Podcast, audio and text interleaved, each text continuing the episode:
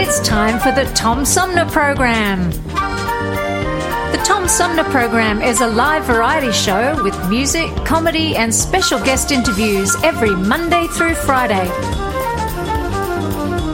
The Tom Sumner Program.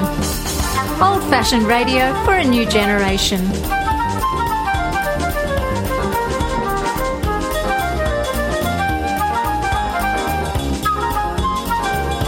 Our theme music is Fruit of the Louvre, provided by Flick composer-producer Howard Eddy.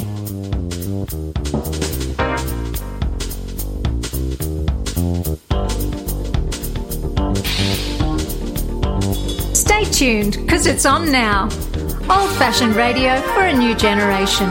The Tom Sumner Program.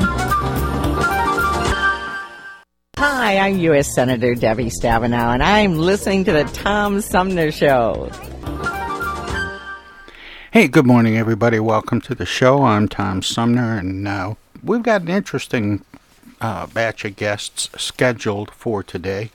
Uh, coming up in the uh, third half of our three-hour tour, um, we're going to talk with um, the chief of urology at uh, John Muir Hospital. Um, He is an award-winning urologist, Doctor Uh, Justin uh, Brandeis, and uh, he has um, pulled together advice from fifty top doctors and men's health experts in a uh, new book called The twenty-first Century Man. We're going to talk about um, all kinds of issues related to uh, men's health and sexuality and so on with uh, Doctor Brandeis coming up uh, during the third half of our three-hour tour. In the middle, the second hour, we're going to talk with um, a uh, life coach from Texas, Michael Taylor, and uh, he's um, throwing kind of a lifeline to individuals looking to kickstart their spirituality, or their at least their spiritual journeys and self-discovery, in a new book called What If Jesus Were a Coach. Should be uh, an interesting uh, conversation, to be sure. My uh, my first guest scheduled this morning, and uh, again, this is uh, one of those times when uh, I'm reminded that, oh yeah, that's right, this is live radio. It doesn't just happen automatically. Um, was scheduled to talk with uh, Brooklyn Raney about her book, One Trusted Adult, How to uh, Build Strong Connections and Healthy Boundaries with Young People. Um, and, oh, I see the problem. Well, hang on just one second here. Um, I'm supposed to be calling her. I thought she was calling me.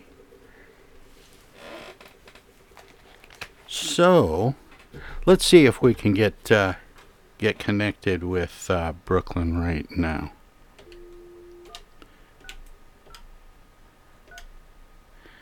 Doo-doo-doo. Again, welcome to live radio, folks.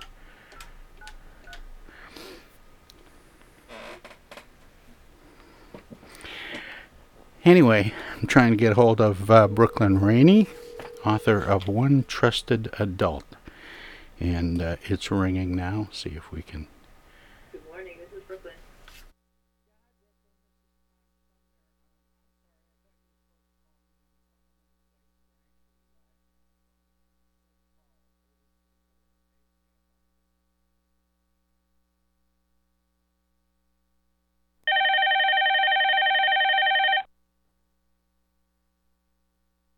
And there we are. Brooklyn, can you hear me okay?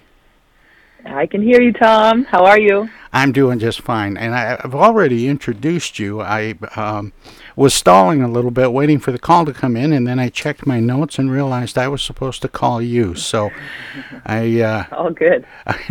my my audience... Here we is, are. We're connected now. Yeah, my audience is, is used to uh, a little inside baseball on this thing we call live radio. So, um, but let's talk about this, uh, building strong connections and healthy boundaries with young people. That's uh, two different concepts altogether, how to be closer and how to maintain a certain kind of, of distance. Um, what's important about each? That's a great question. First time someone's really zeroed in on exactly that. Is this a polarity, or do these two things rely on each other? And as we dig in with interviews and uh, conversations with young people and older people talking about who showed up for them when they were younger, we're finding that the building of trust requires the boundaries. That it's not the opposite. It's not getting closer and then being, there's a little bit of trust built and a little bit of boundary declaration. We share our requires and desires in relationships, and that builds more trust. And really by, um, maintaining your own boundaries and then someone respecting those, that's where we build the trust. And and looking at the title of the book, One Trusted Adult, it, I'm reminded of um, when I, I have two daughters, they're grown with kids of their own, mm-hmm. but when they were young and their mother and I split up, I remember sitting the girls down and telling them that their mom and I were about to be a little bit crazy for a while, and it might be a good idea to pick out an adult that they trusted, an mm-hmm. aunt or uncle, a school teacher, somebody mm-hmm. it, that they felt like they could talk to and ask questions mm-hmm. of, so that they wouldn't mm-hmm. get too caught up in that ping pong that goes on during divorce mm-hmm. sometimes. And, you know, I, I felt really good about that. And they both, you know, I, I had one who picked out a school teacher, and the other one basically would tell everybody everything. Um, but, but, but there's something in the title of your book that took me right there into yes. that moment in time in, in my own history. Mm-hmm. And and I just wonder, is is that what you're talking about with this title? That is exactly, exactly it. Exactly.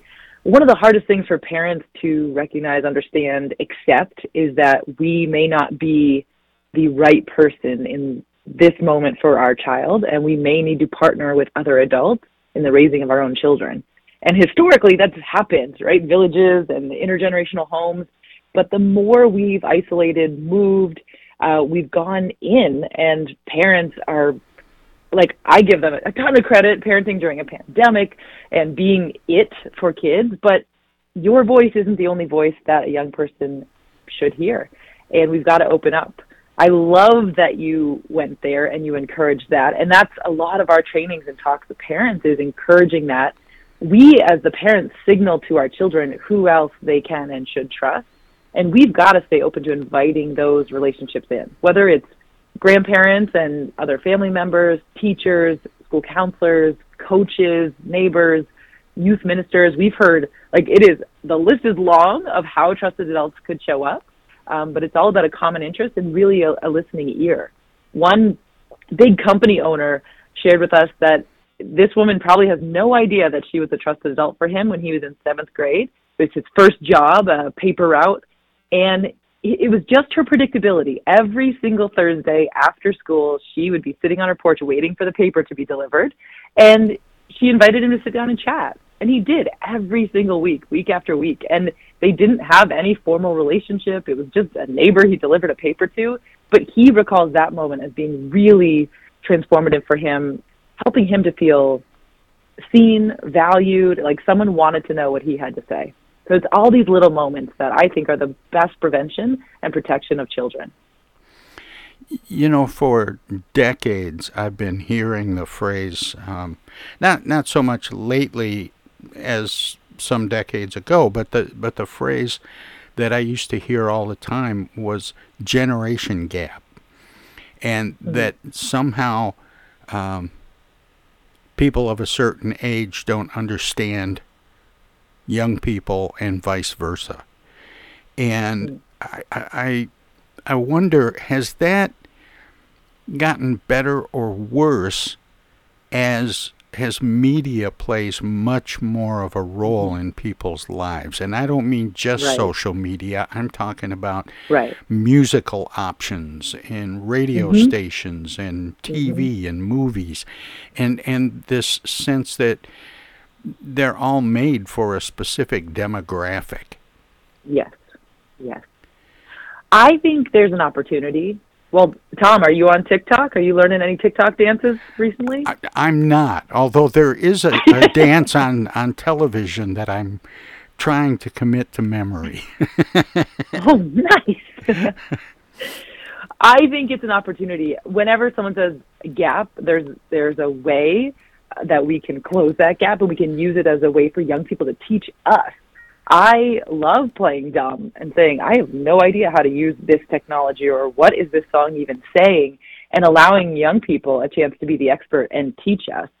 So is there a growing gap? I don't think it's that much larger than probably any other generation, but there's always a difference in preferences and trends and clothing and music and technology, but it's an opportunity. And at the root of all of it, I think every generation deeply desires presence and playfulness, that we come together in community to learn and to play, and being fully present is a part of that. And so if you can stay present and ask a young person about these types of trends, like, they absolutely will love to talk about them, and that's the connection we're trying to build. As as we get older, um, are there things that that we experienced when we were young that were so painful we've just completely blocked them out of our memory? And does that make it tough for us to relate to young people as they go through some of those things? Hmm. I mean, there's a lot of research on, on trauma and the brain science, and I'm no expert in all of that, but I, certainly I, all of our... And I'm not talking about necessarily big trauma, but just... The the awkwardness and the, the geekiness that, oh, I see. that we all feel when we're young, but as we get yes. older, we just we dismiss that. We get as far away from those feelings as we possibly can. Middle school never happened. Burn yeah. the photos. It never happened. um, that's I'm I'm fascinated by that question, and I can't wait to ask some more people that same question. Um, I work with a lot of educators. I interview a lot of educators who have chosen to go back and relive middle school and high school day after day, year after year. So in my sphere, I wouldn't say that's the case. But in our interviews, you know, people certainly aren't lining up to say, you know, I peaked in middle school, or high school was the best time of my life. Um, I think it offers a lot of perspective to a young person when you do offer your experience then and where you are now and how far you've come and what matters or doesn't matter. Um, I think if we could lean into that and accept that and open up to conversations about that, again, it would be a huge connector. Um, the the idea of uh, boundaries, and, and in the title of the book, it's, uh, uh, well, once again, it's One Trusted Adult, How to Build Strong Connections and Healthy Boundaries with Young People, mm-hmm. uh, by Brooklyn Raney, my guest.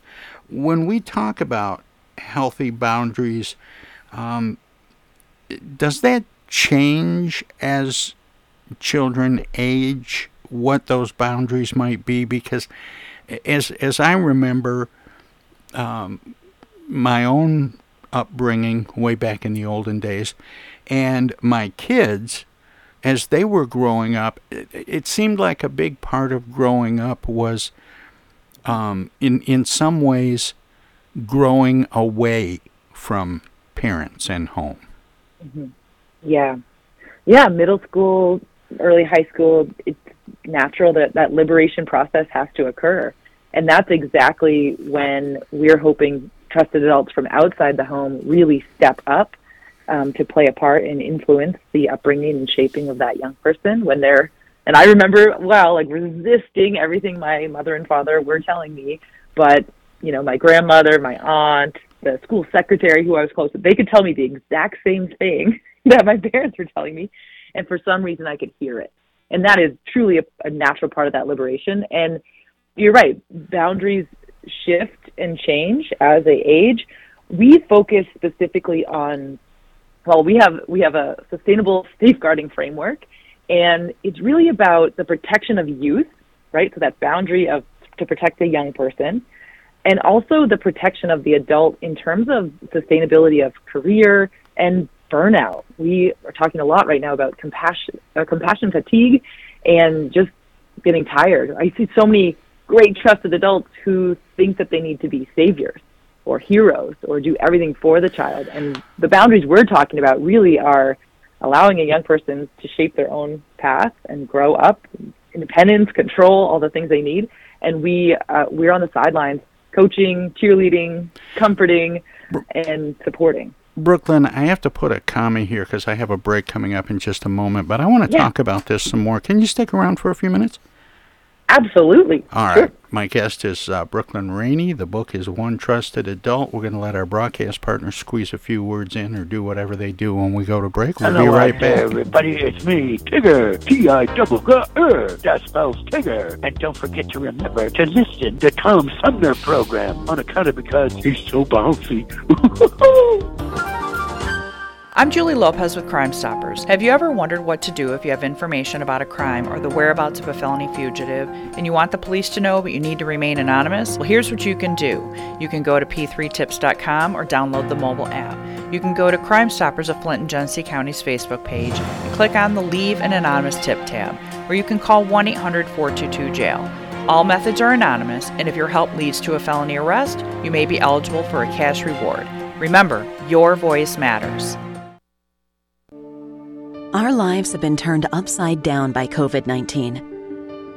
When a vaccine becomes available, it's critical that all of us get it. What we do as individuals will impact everyone's health, including those who can't get the vaccine. We won't get through this unless everyone takes part. Now is the time to get up to date on all recommended vaccines for both kids and adults. Experts say it's more important than ever for everyone to get their flu vaccine this year. And if you're older, you should get both the flu and pneumonia vaccines, since both illnesses can make covid nineteen even worse. Vaccines are available at a lot of convenient places, so be an example for friends and loved ones and encourage them to get vaccinated too. We all want to reunite, travel, and get back to school and work, but that means we all need to get on board. This is the time to do what's right for each other. Get vaccinated. It's our best shot. Hey, this is Tom from the Tom Sumner Program. Catch me and a gaggle of great guests weekdays on Our Voices Radio, W F O V L P ninety-two point one F M.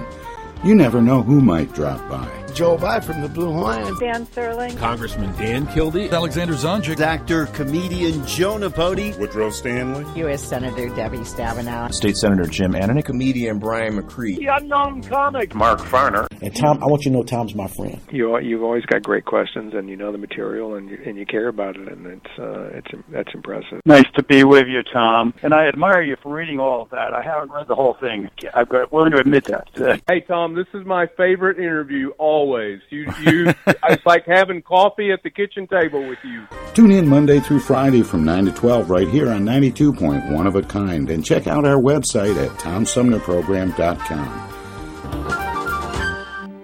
Discoveries. They happen when we least expect them in places we thought we knew. And discoveries have a way of teaching us a little more about ourselves along the way. Welcome to Flint and Genesee County, where up north meets down south. Home to Michigan's largest county park system and a vibrant culture. A place filled with discoveries we've yet to make, throughout acres of beautiful lakes, wetlands, and woods, and in the diverse city beyond.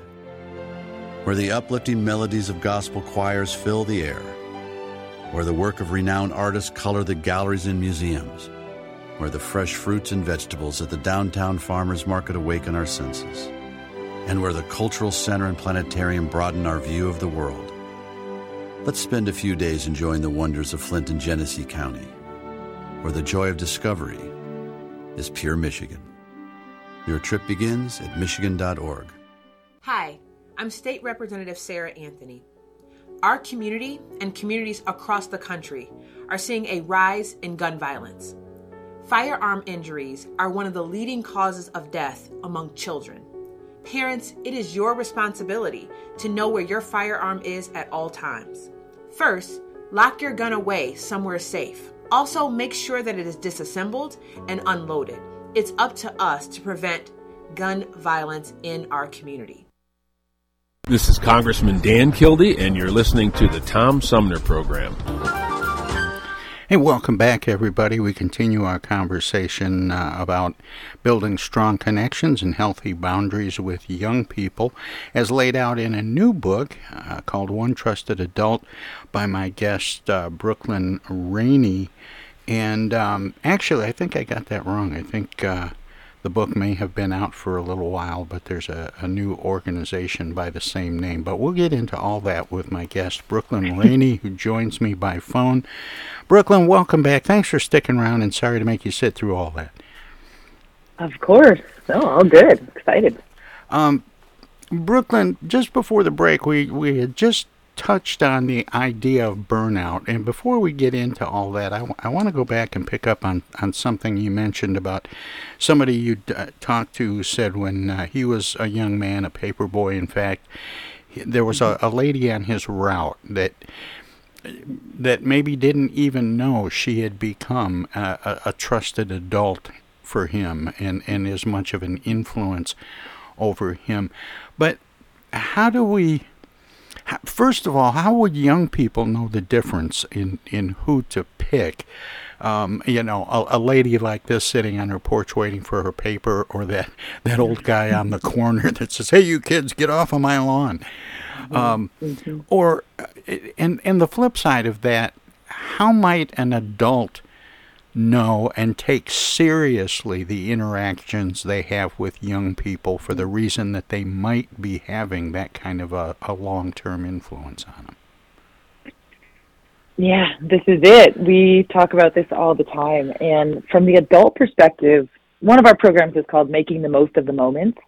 And part of that is just recognizing when there's a moment to be made. And I see opportunities all day long, especially I'm a, I'm a mom, and I see whether it's a server at a restaurant or a barber or the teacher or the bus driver, there are moments to create a sense of belonging for a young person, to build their self-esteem simply by asking good questions, again, being present and playful, and wanting to know more about them. Um, one example, I always tell the barber story because I'm trying to grow independence in my son. I want him to feel confident. He knows what kind of a haircut he wants. He is learning about money. This is a few years ago when he was much younger.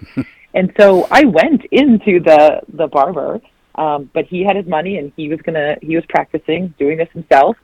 And the barber kept turning to me like, how would how would he like his haircut? And I said, oh, he, he knows, ask him.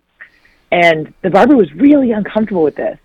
Um, and again, turned back, well, which way do you want it parted? I'm like, oh, you know, I am not up to date on seventh grade hair trends for boys, but he'll tell you, he'll let you know. And the more the adult turned to ask me, I saw my son think a little bit and pull back from the interaction. Like he didn't, like the, this man wasn't going to ask him or didn't care what he thought. And we sort of muddled through and, and made our way. And then right at the end, we're walking out and he, he said, looked at me and, and told me the price. And my son turned right around and handed him the money and said, keep the change. and walked out. And oh, it was such a fun moment to debrief with a seventh grader for him to say to me, like, I know how, like, why did he keep talking to you? You should have left. And, and then there's me on the other end of the boundaries. Like, well, I'm not going to leave you in there alone with like just you and the barber in the barber shop. And so I think it's a dance we're doing all the time to give our young people these independent chances to have conversations, grow relationships, make connection, practice skills, but also to keep them safe. So we're always navigating that. Um, I think young people have an incredible sense for who are the adults out there who are interested in engaging in a young person and who are not. And we're we're always training young people, um, we call it woe friends, uh, upstanders, the ones who are willing to say woe and express polite doubt when something doesn't feel right. And it really comes back to our, we say gut, guts and gusto, like you're checking in with your intuition on how a situation feels and then always talking it out with a trusted adult you've already connected with and built that trust. I, you know, it's funny you mentioned the, the barber and, and shared that barber story. And I was reminded of probably one of the biggest laughs I ever had in my life. It was with my uh, youngest daughter, and she was single-digit age at the time, eight or nine, and um, we were watching an old rerun of Leave It to Beaver. And the storyline was that for the second day in a row, Beaver had been given money to stop and get a haircut on the way home from school and went to the candy store instead. And so he comes home. It's now the second time, and he's already a little bit in trouble from the first time. Mm-hmm. So he goes mm-hmm. to his older brother, who cuts his hair for him. And as you might imagine, completely mm-hmm. butchers it. So the two of them mm-hmm. come up with a plan to try to fool their parents that they've joined a club that they have to wear their baseball hats twenty-four hours a day, all the time. And we Brilliant. Laughed, Brilliant. we laughed so hard at at yes. this harmless little subterfuge that was going on, and and the yeah. idea that uh, that this kid just could not avoid spending the money on the wrong thing. Mm-hmm. And it and you reminded me of that, and it it really was a a very funny plot line, but yet at the same time there was something interesting about the fact that the parent was actually entrusting their mm-hmm. child to do this errand and to be responsible yeah. for this money. And, you know, failure is part of the exercise, and that's something we forget. Absolutely. Mm-hmm. Absolutely. Absolutely. I we talk a lot about failure and and how to open ourselves up to be trusted adults to young people. We've got to model vulnerability and and model the courage within that vulnerability. And we're trying to make something go viral, so you can help us here, Tom, but it's called the circus clap. And it comes from me going in and observing a circus camp. Did you ever go to circus camp? No. Me neither, but they're out there, and they're really cool. And there's kids learning to juggle, trapeze, unicycle. I mean, it is amazing. And their approach to failure is so impressive because I'll never forget, we were... I was watching the final performance. So I've watched them all week, and then they get up at the final performance, and a five-year-old is juggling, and all the parents and all the grandparents have all the cameras out and the iPhones and iPads. It's just like a sea of screens filming this one five-year-old. I know. I, I've, I've you been know to, the moment? You know? Yeah, I've been to school events that were like that, and it looked, yes. and these poor kids yes. looked like they're walking into a presidential press High conference. Pressure. High pressure. And this little baby, five years old, is juggling away and drops the pin. And there's a collective, oh, because everyone wants them to succeed, right? And everyone, oh no, we're biting fingernails. And this five-year-old looks at the crowd and goes, hey, like claps hands and just throws hands up in the air. And the applause was wild. And so picked them up again, kept going, dropped them again, circus clap again, everybody cheers. He had totally flipped and was trained to do so by these incredible instructors that we're going to cheer for trying. We're going to cheer for your courage to get out there, to do it. And if you drop it, it means you were really trying and testing something, and you got more practice to do, and you're going to get it, but we're going to cheer for that. And so I'm trying to make this go. Like every time I slip on the ice or bump something in the grocery store, I do a circus clap. People know me around my town. That's the lady that does the circus clap. They cheer for me. We beat the embarrassment, and we model that vulnerability and courage to keep going. Well, that's, you know, that's, um, I, I used to make a joke about that. I, I, for several years early in my career, I played music for a living, traveled around the country. Mm-hmm. And I was talking mm-hmm. to a fellow musician, and we were talking about mistakes, when you make a, a mistake in a live performance, mm-hmm. and how you're supposed mm-hmm. to just carry on because most people won't notice. And, um, And I told him, I said, you know, I have a theory about that. If you make a mistake, do it again, and people will think you're playing jazz. and and we oh, used, that's just as good as the circus clap. I like that. Well, and yes. we used to joke about that all the time. Just, well, do it again. They'll think it's jazz. and um, and and but that's but that's part of it. It's it's really kind of aligned with that saying that if you fall down seven times, it's okay as long as you get back up eight.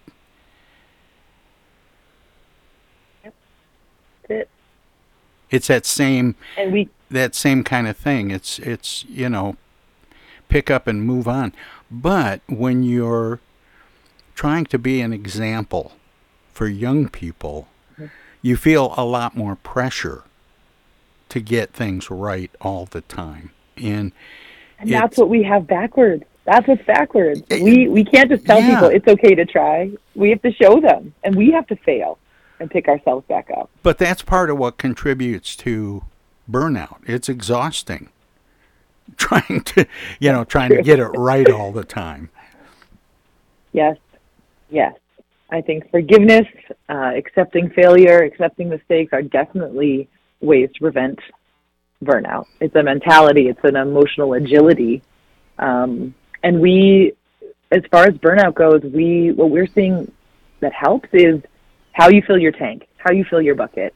And there's a lot of self-care talk, but I, at least in schools, we've got to take care of each other. So we say one trusted adult for young people, but we've got to have one trusted or many trusted colleagues uh, that we can lean on, that cheer each other on, that celebrate each other. And we are also encouraging everyone, if you had a trusted adult when you were younger, many trusted adults, coaches, especially educators right now, go back and thank them now. Now is the time to go back and thank them, because we've got to put fuel in their tanks to keep going, to beat burnout. And one small way is to express our gratitude for all the ways that they showed up when we were younger. Yeah, my sister's a school teacher, and she has students that will, mm-hmm. um, you know, former students that will come by from time to time and, and give her updates on what they're doing and thank her for the mm-hmm. role that she played. And, and I have to say, watching from the sidelines, those are some of the joyous, some of the most joyous interactions that she ever has. You know, she is so thrilled yeah. when somebody just takes that little bit of time.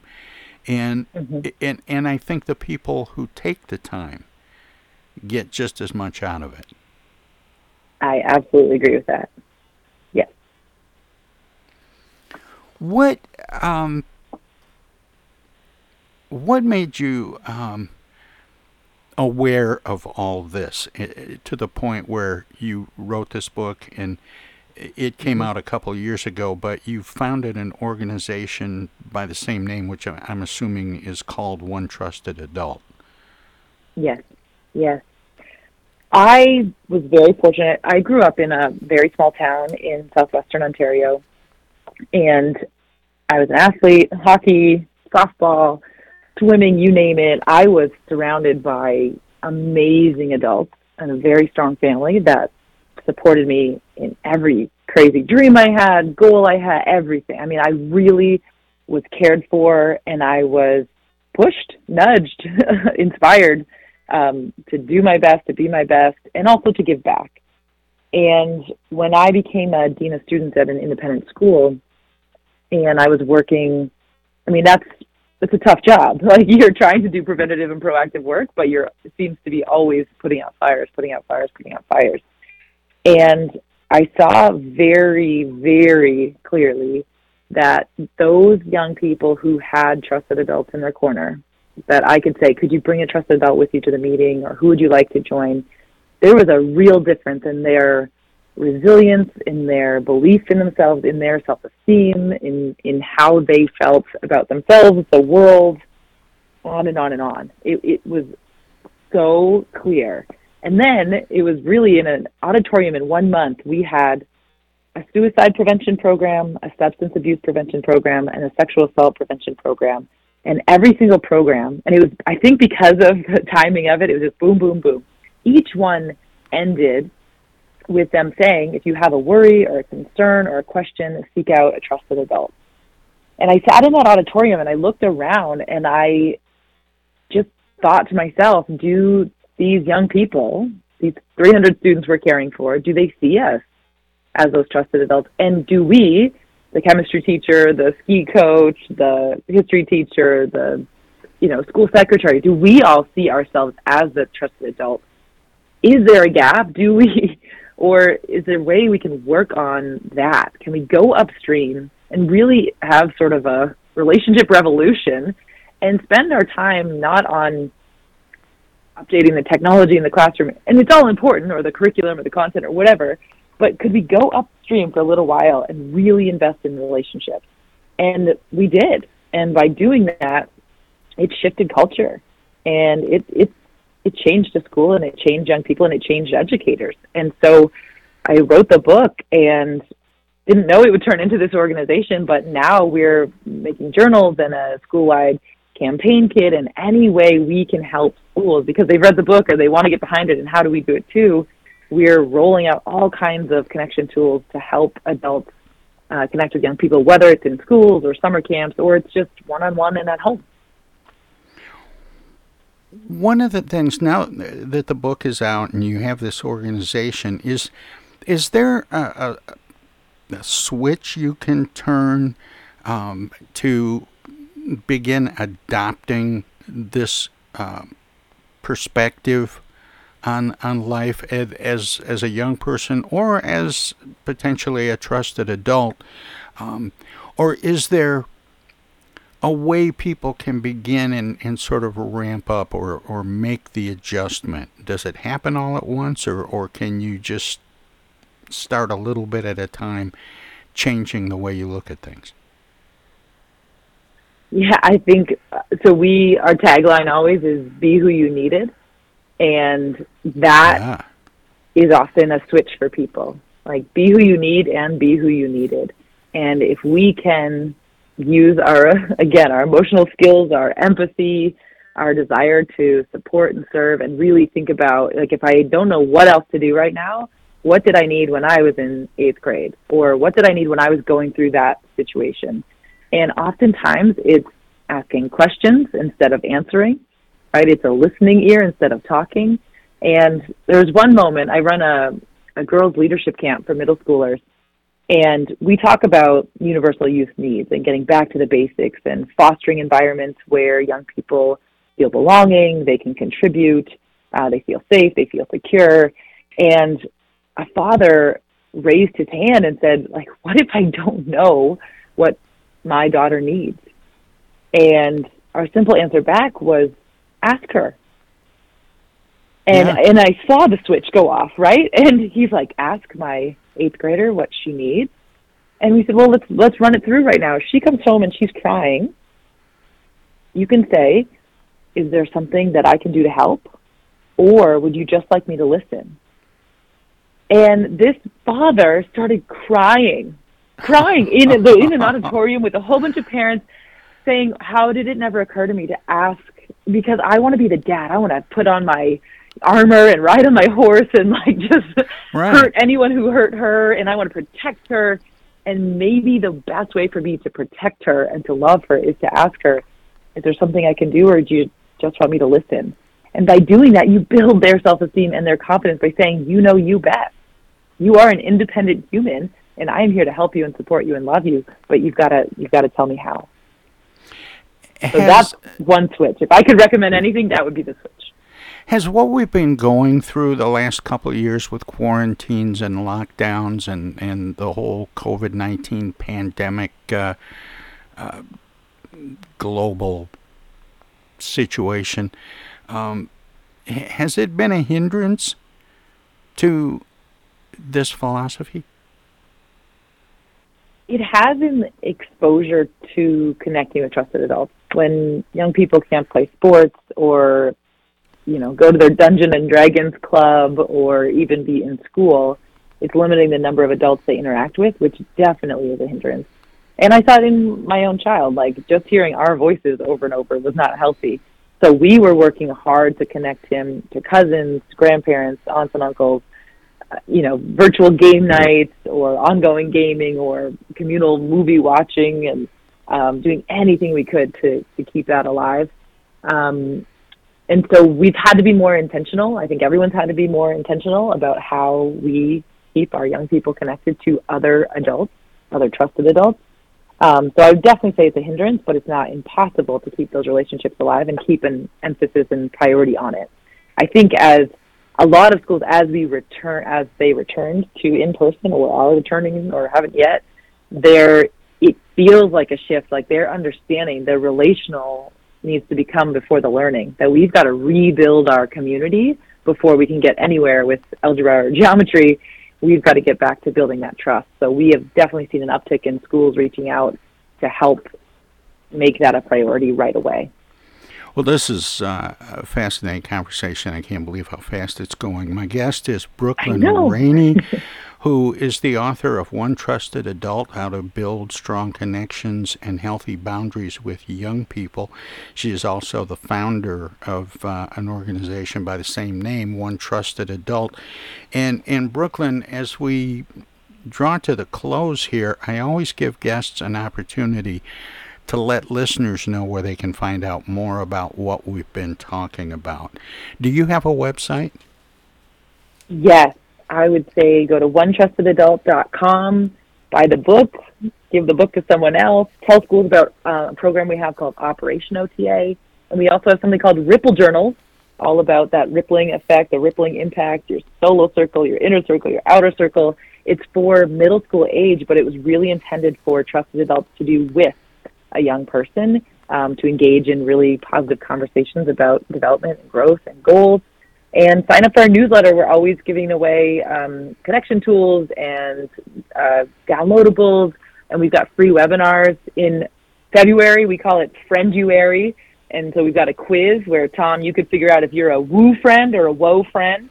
There's a fun quiz coming out, which, again, just creates conversation. Like, what a great thing for a trusted adult to be talking to a young person about who to surround them with and what a healthy friendship looks like. So definitely check out our website, sign up for our newsletter, and be a part of this movement of ensuring every single child on this planet can name at least one trusted adult, hopefully many more. Well, you know, I uh, Brooklyn, I usually ask people who've uh, written a book, you know, what's what's next? What's the next project? But it sounds like you may have sealed your fate with the founding of One Trusted Adult. Um, yeah. Has that become pretty much a full-time endeavor for you? Yeah, triple full-time, if that's even possible. We're doing a lot. We're creating a lot. Um, I'm right now I am working on a doctorate, and we're diving into mentorship roles and what way we lean as a mentor, whether you're sort of more of a natural cheerleader, challenger, a comforter, or coach. And we've got a quiz you can take that shows your leaning, but how young people, or all people, need all four of those things. So whether we're partnering up with a co-parent or other trusted adults to, to be all of those things for a young person, or we can pull those levers within ourselves. That's what I'm really digging in and researching and excited about right now. So I hope that that someday becomes a book to be shared. Well, Brooklyn, thank you so much for um, spending this time with me and the listeners this morning. And, um, I, you know, I've, I've hope you'll continue the, the good work. And um, I've, I guess I'd just like to nominate you as my uh, One Trusted Adult. I'm right back at you, Tom. Maybe we can go get haircuts together, or hey, go to the candy go. store together instead. There you go. There you Thank go. you so much. This is really, I've loved this conversation. Thank you. Take care. And uh, once again, that was Brooklyn Raney. Her book is called One Trusted Adult, How to Build Strong Connections and Healthy Boundaries with Young People. And uh, it's been out for a couple years, but she has recently founded an organization by the same name, One Trusted Adult. We're going to take a short break, let our broadcast partners squeeze a few words in or do whatever they do when we go to break. If you're streaming us at Tom Sumner Program dot com, we have some messages as well, so don't touch that dial, don't click that mouse. Hi, this is Joe Biden from the Blue Lions, and you're listening to the Tom Sumner Program. Right now, the covid nineteen vaccines are available to millions of Americans, and soon they will be available to everyone. This vaccine means hope. It will protect you and those you love from this dangerous and deadly disease. I want to go back to work, and I want to be able to move around. To visit with Michelle's mom, to hug her and see her on her birthday. You know what I'm really looking forward to is going to opening day in Texas Ranger Stadium with a full stadium. We've lost enough people, and we've suffered enough damage. In order to get rid of this pandemic, it's important for our fellow citizens to get vaccinated. I'm getting vaccinated because we want this pandemic to end as soon as possible. So we urge you to get vaccinated when it's available to you. So roll up your sleeve and do your part. This is our shot. Now it's up to you.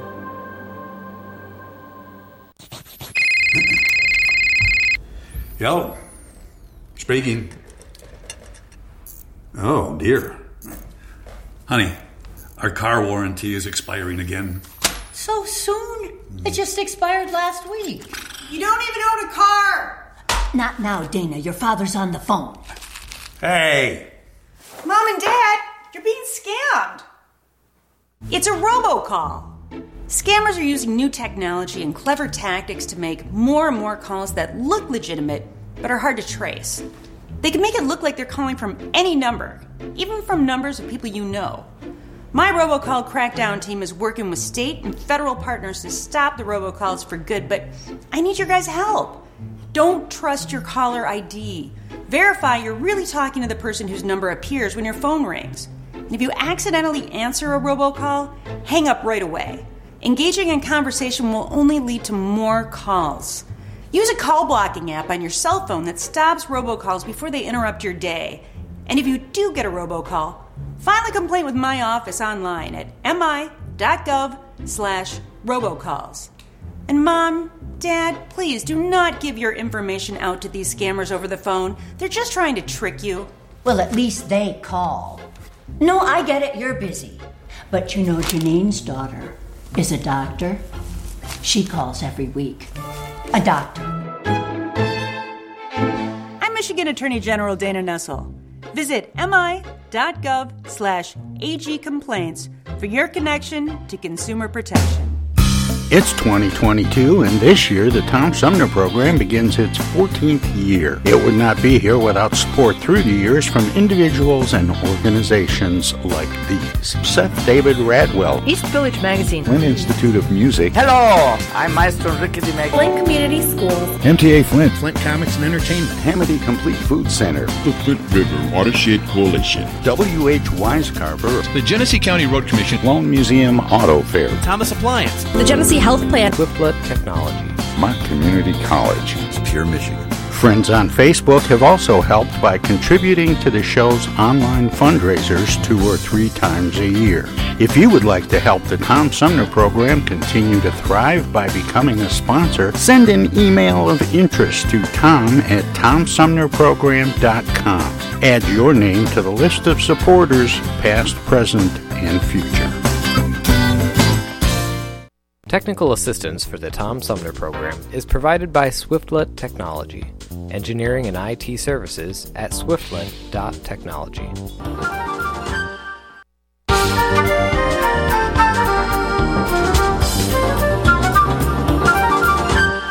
Hey, this is First Ward City Councilman Eric Mays, and you're listening to the Tom Sumner Program. Welcome to this presentation of the Comedy Spotlight on the Tom Sumner Program. Um, watching television from three to five, you're almost forced to watch children's shows because that is all it's on at those hours. And there's very good reason for this. No matter where you turn on the dial, you're always going to find a kiddie show. And that is because the station makes such a killing on the kiddie show, they literally have to put it on. And it's a very low-cost show to put on. First of all, they need an announcer who preferably is not too bright to begin with, you see? In fact, the closer his mental age to the kids, usually the better the show. Uh, they need an oversized clown costume or Buster Brown suit for him to wear. Uh, they need some bleachers for the kids to sit in, the studio audience, and a cartoon machine. And with these four basic ingredients, you can present any children's show. This is my sort of a stereotype of all kiddie shows, uh, the Uncle Freddy show, and they always start out the same. They start out with a slide, and then out this idiot walks in this clown costume, and a little hat on top of his head. If he were anywhere else, they would. Put him away for a couple of years, you know. First of all, he, he talks to the kids before the show goes on the air. Uh, boys and girls, we're going to go on the air in just a minute. And uh, one thing I have to tell you before... During the cartoon, you boys and girls can't talk in the studio because that goes out over the air, see? And we've instructed our announcers, if you boys and girls talk during the cartoon, they're instructed to belt you right in the mouth.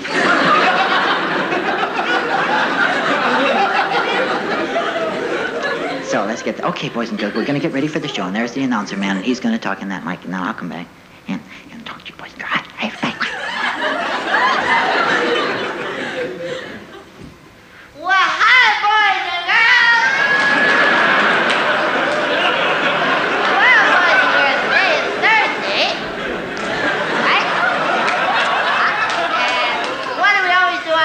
Boys and girls, let's ask the boys and girls in our studios what we always do on Thursday, boys and girls. What we always do on Thursday, boys and girls. What the hell do we always do on Thursday, boys and girls? Thursday is mailbag day, boys and girls. Don't you remember that? Haven't you boys and girls ever seen the show before? That's right, Thursday is mailbag day, boys and girls. Let's get right into our mailbag. Oh, uh, two announcements I have to make, boys and girls, before I get into the mailbag. Um...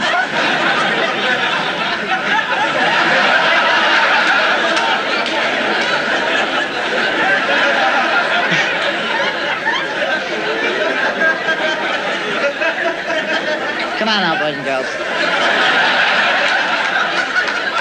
Let's settle down now, boys and girls. That isn't nice to laugh at Uncle Freddie like that. You don't laugh at your mommies and daddies. You do laugh at your mommies and daddies. Two announcements I have to make, boys and girls. As you know, we usually show the Three Stooges cartoons on Thursday. But uh, as I mentioned last week, they've been holding Uncle Freddie up on price. And uh, Uncle Freddie has decided not to buy that show. I have bought a new cartoon show, which isn't quite as expensive. I think you boys and girls will enjoy very much, called the Army Training Films.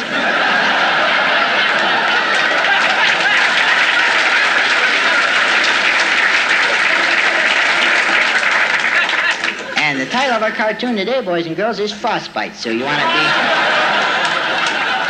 sure and watch that. Oh, uh, one other announcement, boys and girls. Today we're adding the name of a new sponsor to our blacklist. We're adding the name of Pops, new breakfast cereal.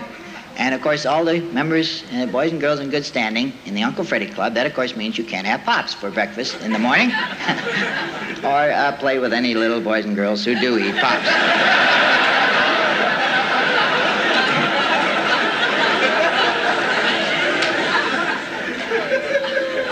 Well, let's, let's move on now into our mailbag, uh, boys and girls. Um, here's the first letter. Uh, it comes to us from Arnie Peterson. And it's written in crayon.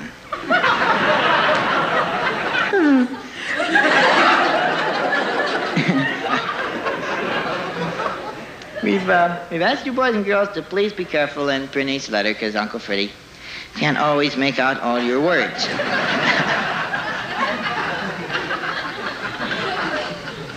And it's uh, written on a bag also. Anyway, this, this one says... Dear Uncle Freddie, the, the parf, part... We're, uh, we're going to start printing these from now on, boys and girls, aren't we?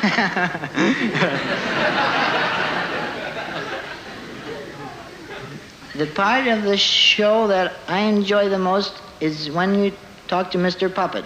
Uh, well, well, we'll be doing that on Friday. And um, he says, all the little boys and... girls in my neighborhood come come in and watch it on my T V set, and we roll on the floor and hold our sides.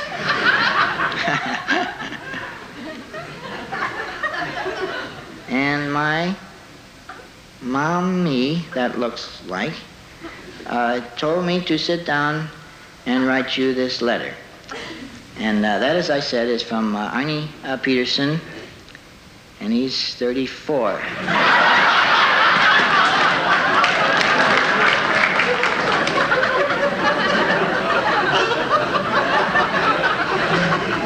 Okay, boys and girls, let's...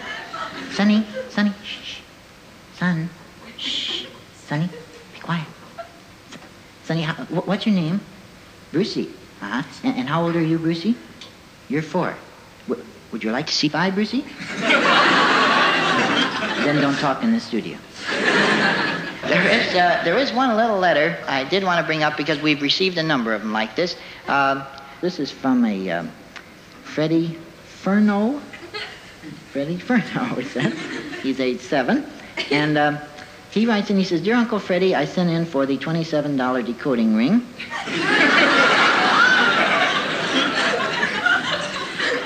And the three rooms of carpeting.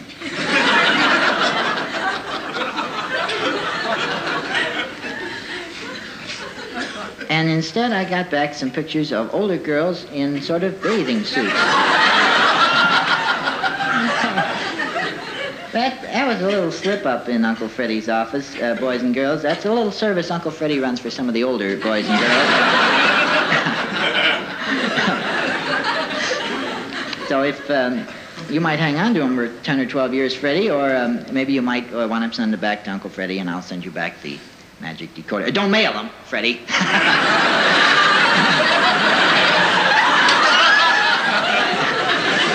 Well, that's all the time we have for our mailbag, boys and girls. Let's all get up now, and we'll start marching, and that'll be the signal for our cartoon. Okay, everybody start marching, and wave to your mommies and daddies as you go by the counter. That's the way, boys and girls. Keep waving. That's the way. Let's keep going, son. That's the way. Right out the door, Mark Fire Escape. There you go.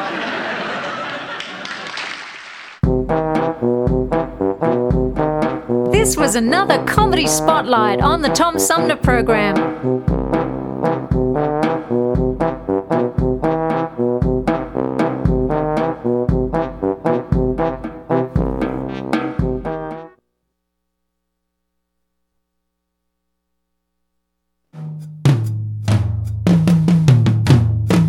I remember the night Mom was pounding on her drums. She called me to her side. She said, "Son, you're growing up. Pretty soon you're gonna drive." And Daddy heard the commotion and came, came in tap dancing, playing his sixth string. And they both looked at me and they said, "Son, before you get behind the wheel of a car, you listen to me. If you're texting while you steer, don't drive. If you've been drinking beer, don't drive. If you're talking on the phone, don't drive. If your tires are bald and it's starting to snow, don't drive. If your foot can't reach the pedal, don't drive.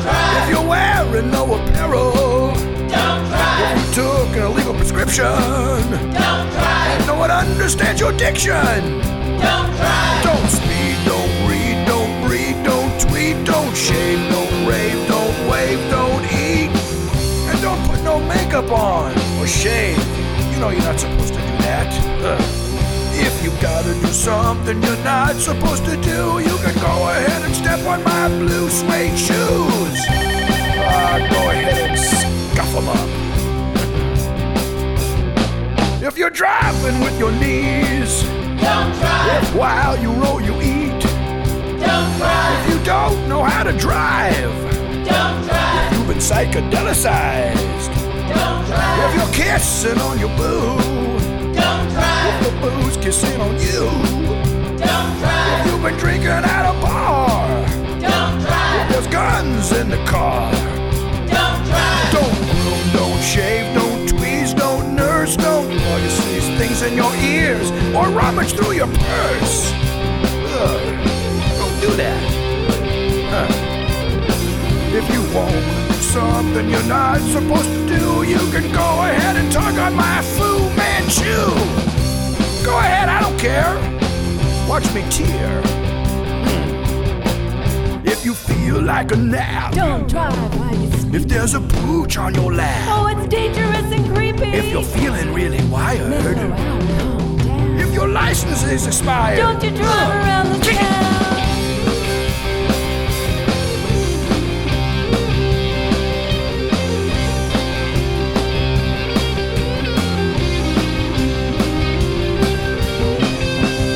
To do something you're not supposed to do, you can go ahead and step on my blue suede shoes, scuff them up, then go ahead and pull on my Fu Manchu. Yeah. If you want to do something, you want to do something that's good. If you're feeling like any of that stuff, don't drive. Make sure you got a clear head.